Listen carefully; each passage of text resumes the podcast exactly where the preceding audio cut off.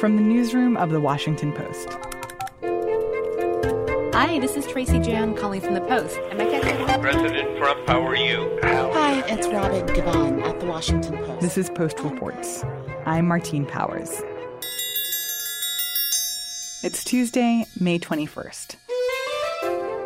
Today, inside a decades long campaign to reshape federal courts, an Atlanta high school confronts trauma, and British politicians in sticky situations. We all remember back, kind of a turning point for Donald Trump, I think, when he pledged that there were certain people, judges, that were on a pre approved list, while the man who is largely responsible for creating that list is our next speaker. Leonard Leo has been doing this for years, and today I'm so pleased to introduce him, welcome him to the stage. In February, Leonard Leo stepped onto a stage in a Florida ballroom and looked out over a potent crowd of conservative activists. I think we stand at, uh, at the threshold of an exciting moment uh, in our republic. And he told them that they were on the edge of fulfilling a dream. The revival of our structural constitution by the U.S. Supreme Court. And he told them that they had to rally and mobilize in very unprecedented ways. We're going to have to understand that judicial confirmations these days are more like political campaigns. To help Trump finish transforming the judiciary. No one in this room has probably experienced the kind of transformation that I think we are beginning to see. I'm Robert O'Harrow, and I'm a reporter on the investigative desk. I'm Shawn Boburg, and I'm on the investigative unit here at the Post. Why did you guys decide to do a deep dive on Leonard Leo? One aspect of the Trump administration that has been highly successful has been his placement of federal judges at a very rapid rate on the bench. And we wanted to look at the factors in that success. And we found that one huge influencer was actually outside of government. Most average Americans don't know who Leonard Leo is. He's arguably the most influential person over an entire branch of government. You've been described as the most powerful recruiter in the world. Leonard Leo. The conservative pipeline to the Supreme Court. Leonard Leo. The judicial puppet master. Were you upset that Justice Kennedy, a Republican, had sided with liberal members of the court when it came to limits on abortion rights? For me, it's not about Roe v. Wade. It's about interpreting the Constitution as interpret the Constitution. Judges ought to be interpreting the interpret the Constitution as it's written, and the uh, and he's going to interpret it as it's written, and that the courts have a role to play in enforcing all those structural features of the Constitution that limit the power of our government. Leonard Leo is a 53 year old executive at the Federalist Society, which is a nonprofit, sort of a networking group for conservative and libertarian lawyers. He grew up in New Jersey, went to law school at Cornell, and came to Washington, D.C. as one of the Federalist Society's earliest employees in the early 90s. And ever since, his influence has grown steadily year after year. When Leonard Leo talks about transforming the courts, what does he mean? In part, he means filling a vast number of vacancies that exist on the federal bench with jurists who would interpret the Constitution as a rigid document. He predicted by the end of Trump's first term, one third of the appellate court judges in the United States, which is the level right below the Supreme Court, would have been appointed by Trump. Now, that's a huge number. The goal here is to pare back the Supreme Court's role so that it doesn't create what Leo and his allies believe are new rights. For example, Roe v. Wade is a new right that's not in the Constitution. Gay marriage is a new right that's not in the Constitution. All sorts of laws that govern the government's role in regulating American society would be rejected by the kind of court that Leonard Leo envisions. What is the scope of Leo's influence? Leo's not only the senior executive at the Federalist Society, He's also the president's personal advisor who guides the president through the judicial nomination process. And behind the scenes, he runs and directs a network of nonprofits that strive to influence the American people to support the kinds of nominees that he supports and that the president has named. And that network of nonprofits that Leo is connected with has raised some questions. Questions about where all that money is coming from. What we did find was there are many groups that work towards a common goal. So, Leonard Leo is an executive at the Federalist Society, and then he's also involved in all of these nonprofits that also work with conservative causes. How does that work? And, like, what does he actually do? So, Leonard Leo has become a master fundraiser. And part of what he's done is create a model for these nonprofit groups, some of which are very obscure, have very little public footprint or presence. Can you list some of those nonprofits? Freedom and Opportunity Fund, American Engaged, BH Fund, Catholic Voices, Wellspring Committee, Catholic Association, Catholic Association Foundation. So, how did you go about figuring that out? How he's actually operating? Well, we drew on several sources. One principal one was the tax filings that nonprofits are required to submit to the IRS there are phone numbers, there are names, there are addresses. We created spreadsheets to kind of keep track of all this stuff. What we found in looking through these documents is time and time again, these different iterations and different nonprofits had basically the same group of people that were working with Leo, and they've been working with him for almost 15 years. We found three of them, for instance, uh, Freedom and Opportunity Fund, America Engaged, and BH Fund that don't have any dedicated office space. They don't have employees. We called phone numbers and there was an answering service. They have virtually no presence and they get millions of dollars passing through them from anonymous donors and they spend it in strategic ways. Why is it important that these organizations are nonprofits versus for profits? It's important for a couple of reasons. One is that in effect, they're being subsidized by the American taxpayers because they operate as tax exempt. And if they're charities, they're allowed to receive donations that are tax exempt as well. But the other thing is they are allowed to operate in a sort of cloak of anonymity when it comes to the donors.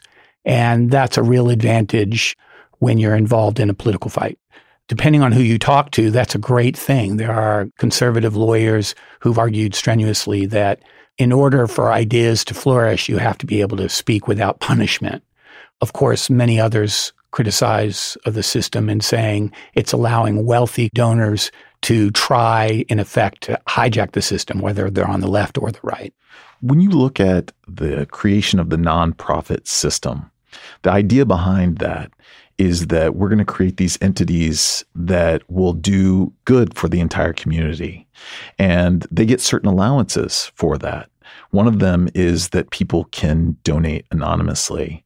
And what we've seen is that nonprofits have increasingly gotten involved in political fights.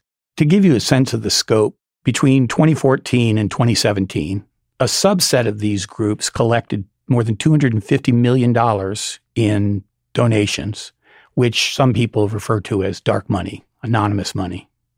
And they spent it on advertising and campaigns in support of conservative causes and judges. So, in theory, the IRS could look at these organizations, look at these nonprofits, and say, these are being funded by political donors for political ends, and maybe they shouldn't be considered nonprofits. But that kind of regulation isn't happening. It's it's possible, and we should be clear that we didn't find any example, clear example where these groups stepped over the line.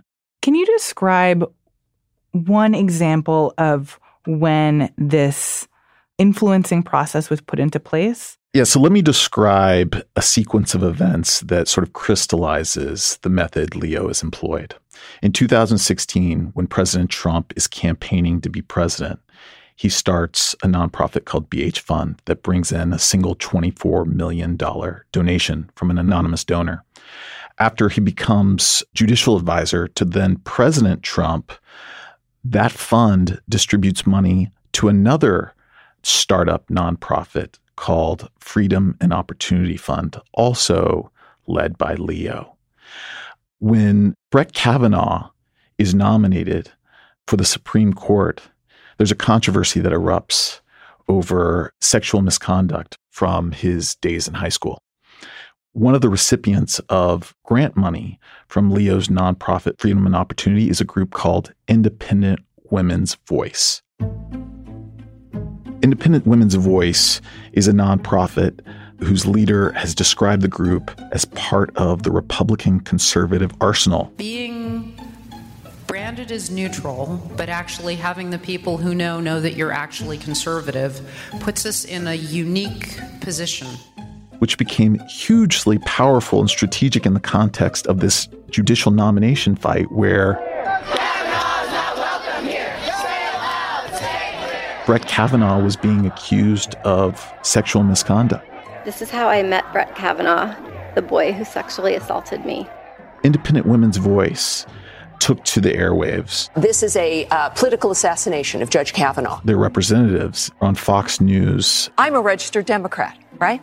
It's a shame to watch the party of John F. Kennedy devolve into a mob dozens of times speaking in defense of Brett Kavanaugh. What's not enough to stop a nomination, they want to ruin his life, his career.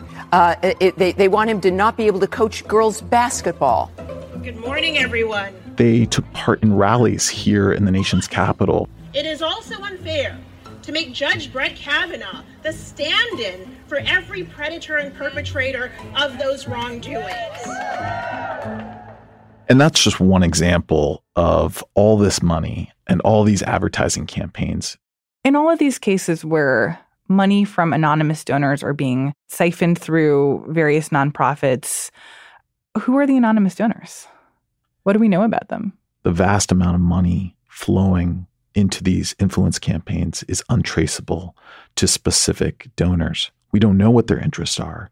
We don't know if they're having influence over the list of Supreme Court nominees or other federal judges that are now nominated for the bench. And the problem with that is if we don't know what their interest is, we don't know if the judiciary or particular judges have conflicts or in the worst case scenario are furthering those interests. It raises this question of how do these donors influence any of the advice that you may give, for example, to you know a candidate or now President Trump, or when it comes to judiciary?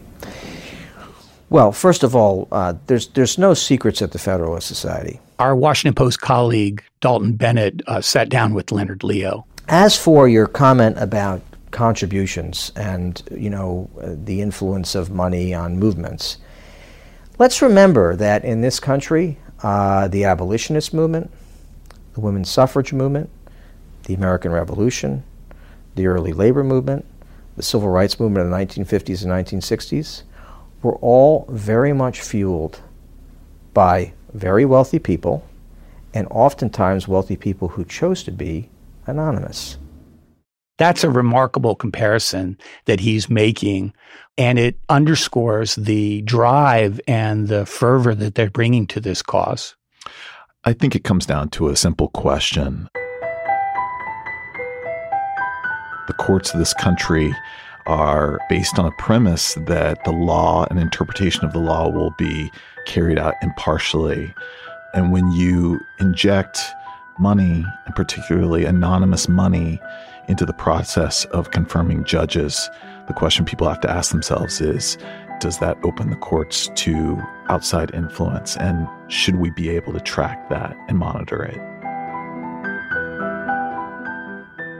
Shawn Boburg and Robert O'Harrow are investigative reporters for The Post.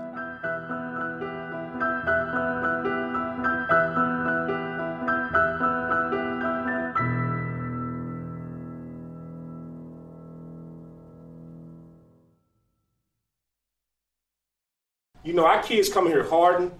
We're trying to break them down. Give them a lot of hugs tomorrow and build them back up. And that's pretty much it. No questions. Let's, let's rock the world tomorrow. Huh? Oh, hey, can everybody wear black? Was that it? Black? This guy named Ed Morris, he's a social worker at the school. His idea is to have a funeral to, as he says, bury the pain, bury the pain that students are carrying around with them. Laura Meckler is a national education reporter for The Post. There is a lot of poverty, a lot of family trauma among the students there. So it's a nice school. You walk in and it's like been relatively recently renovated, and you know the teachers seem really caring, but the kids who are there are bringing with them real life traumas. Ed Morris is a social worker at Frederick Douglass High School on the west side of Atlanta. And he decided to try something pretty unusual to try to help kids process some of the stuff that they're dealing with outside of school. His program is an extreme example of something called social emotional learning. It's based on this idea that kids can't be expected to learn math when they're dealing with real trauma, and that maybe schools should be helping to address that trauma too. So, what he did was he staged a mock funeral in the school gymnasium, and this was not a, a small deal.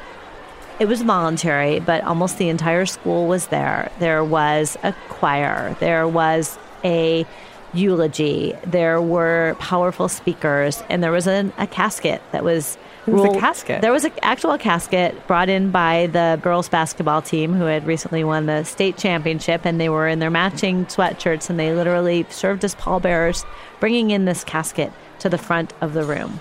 What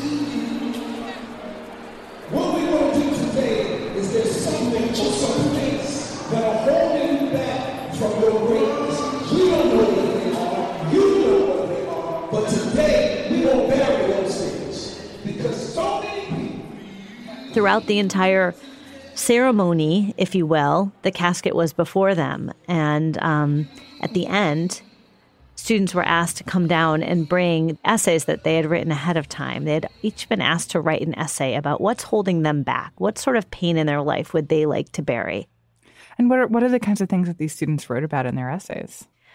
Well, so it was interesting because after this event was over, they don't actually bury the essays. The the the principal and the social worker, this guy Ed Morris, read through them and they wanted to see what was going on and see, you know, they're anonymous, but to the extent that if there was anything really troubling that they wanted to try to track down and they sat down and started reading them one at a time and and it was actually pretty overwhelming first I'll just say looking at this pile of essays. I mean, it was hundreds and hundreds of pieces of paper and they start going through them one by one. And you know, some of them were sort of routine teenage things, and some of them were not routine at all. So, some of the essays that I personally read while I was with them included one person who wrote that, you know, all the males are in prison for murder except me. Somebody else wrote, I would like to bury depression. I'm having so many suicidal thoughts. Someone else wrote, My mom said your grandma should have left you where you was at, which means should have left me and my two sisters in foster care. One thing holding me back in school is the death of my mother and brother. Then to top it off, my dad hasn't even took a chance to step up in my life. My mom has been gone for 10 years. My granddad was physically abusing me, and my mama didn't really do anything to prevent it. Hmm. My brother died in jail. He was doing two life sentence over some stupid stuff. R.I.P. Uncle Tim. R.I.P. Big Brother. R.I.P. Mommy. R.I.P. Twin Sis.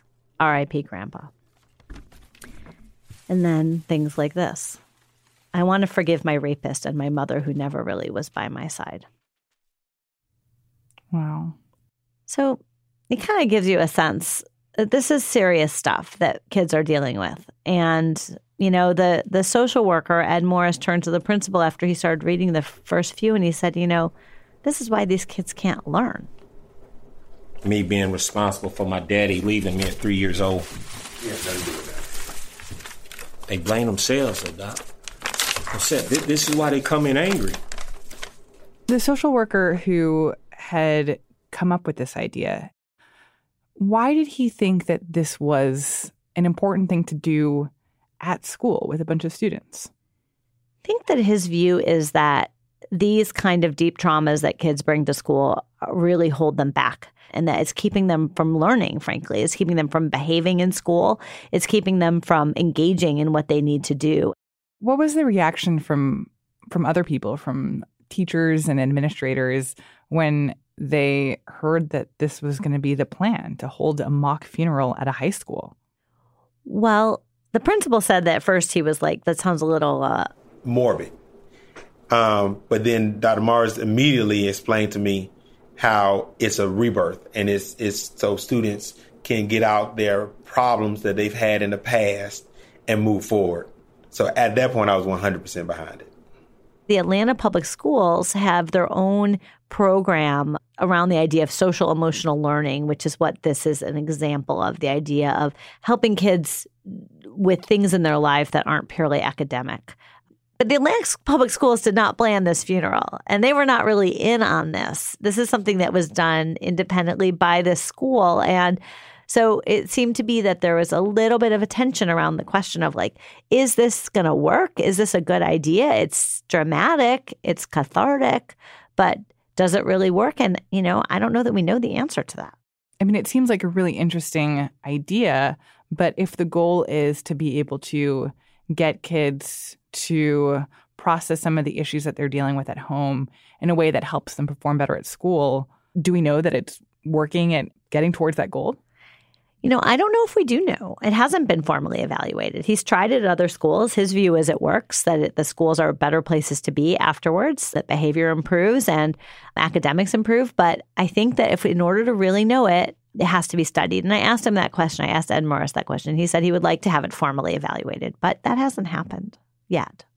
Are things like this happening at other schools in other parts of the country? So, yes, this general move towards social emotional learning, the idea that you can deal with children as as whole human beings and not just as little learners is very very much in vogue. I see it really as a backlash to this period of accountability and high stakes testing that we've come out of. Um, there's a lot of you know, parents and teachers who just felt that went way too far toward just drilling, drilling, drilling, and that we need to actually look at kids as human beings. The idea that you're connecting sort of on a human level and building relationships, not just learning the material. So at the school in Atlanta, are are they going to have more mock funerals or, or similar kind of events in the future? You know, I don't know if they're going to do it again. I think it would lose its power in a lot of ways. You know, there's only so many times you can kind of grab kids in that way. So I think they have an opportunity now this year that they have done that and they've opened that up and they've opened these conversations up to really help kids then turn the corner and start to really put some of those things behind them. But you know, one of the questions I had coming out of this was a lot of the things that people wrote about, you know, some of them were things that happened in the past and you need to just leave them in the past. But some of the things are ongoing traumas, you know. If you don't have a dad in your life, you also don't have a dad in your life tomorrow. If you are experiencing homelessness or not enough food to eat, you know, those are everyday concerns. So, you know, just having a cathartic event it's not going to solve it by its own, but will it help? Maybe. Laura Meckler is a national education reporter for The Post.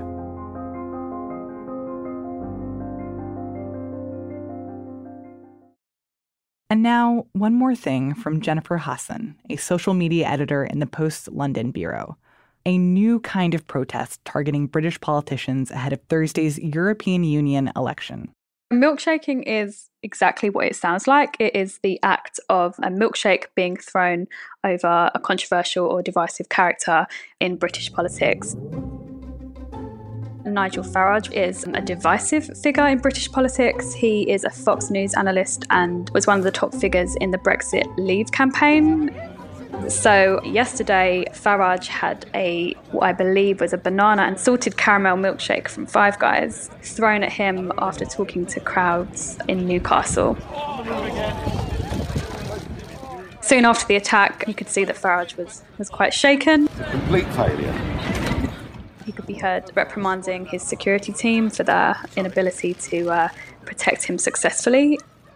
Milkshaking has not just happened to Nigel Farage. Um, in recent weeks, we have seen Carl Benjamin, a UK Independence Party candidate um, in the European elections. So he was milkshaked four times. Yes! No, it wasn't me. And also the former English Defence League leader Tommy Robinson. Well, he was milkshaked twice in just two days.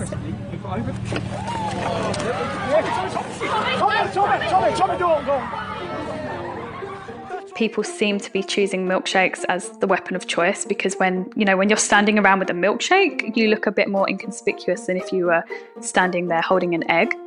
So, you know, if, if you're out at a rally or a campaign event and you see someone holding an egg, then your security team kind of has a heads up, like they know what's coming. But to see somebody standing around holding a beverage, you don't automatically assume that they're about to tip that or pour that all over somebody. But I think after what happened yesterday, anyone seen hovering around holding a drink will probably be uh, watched a lot more closely now. Jennifer Hassan is the social media editor for the foreign desk at The Post.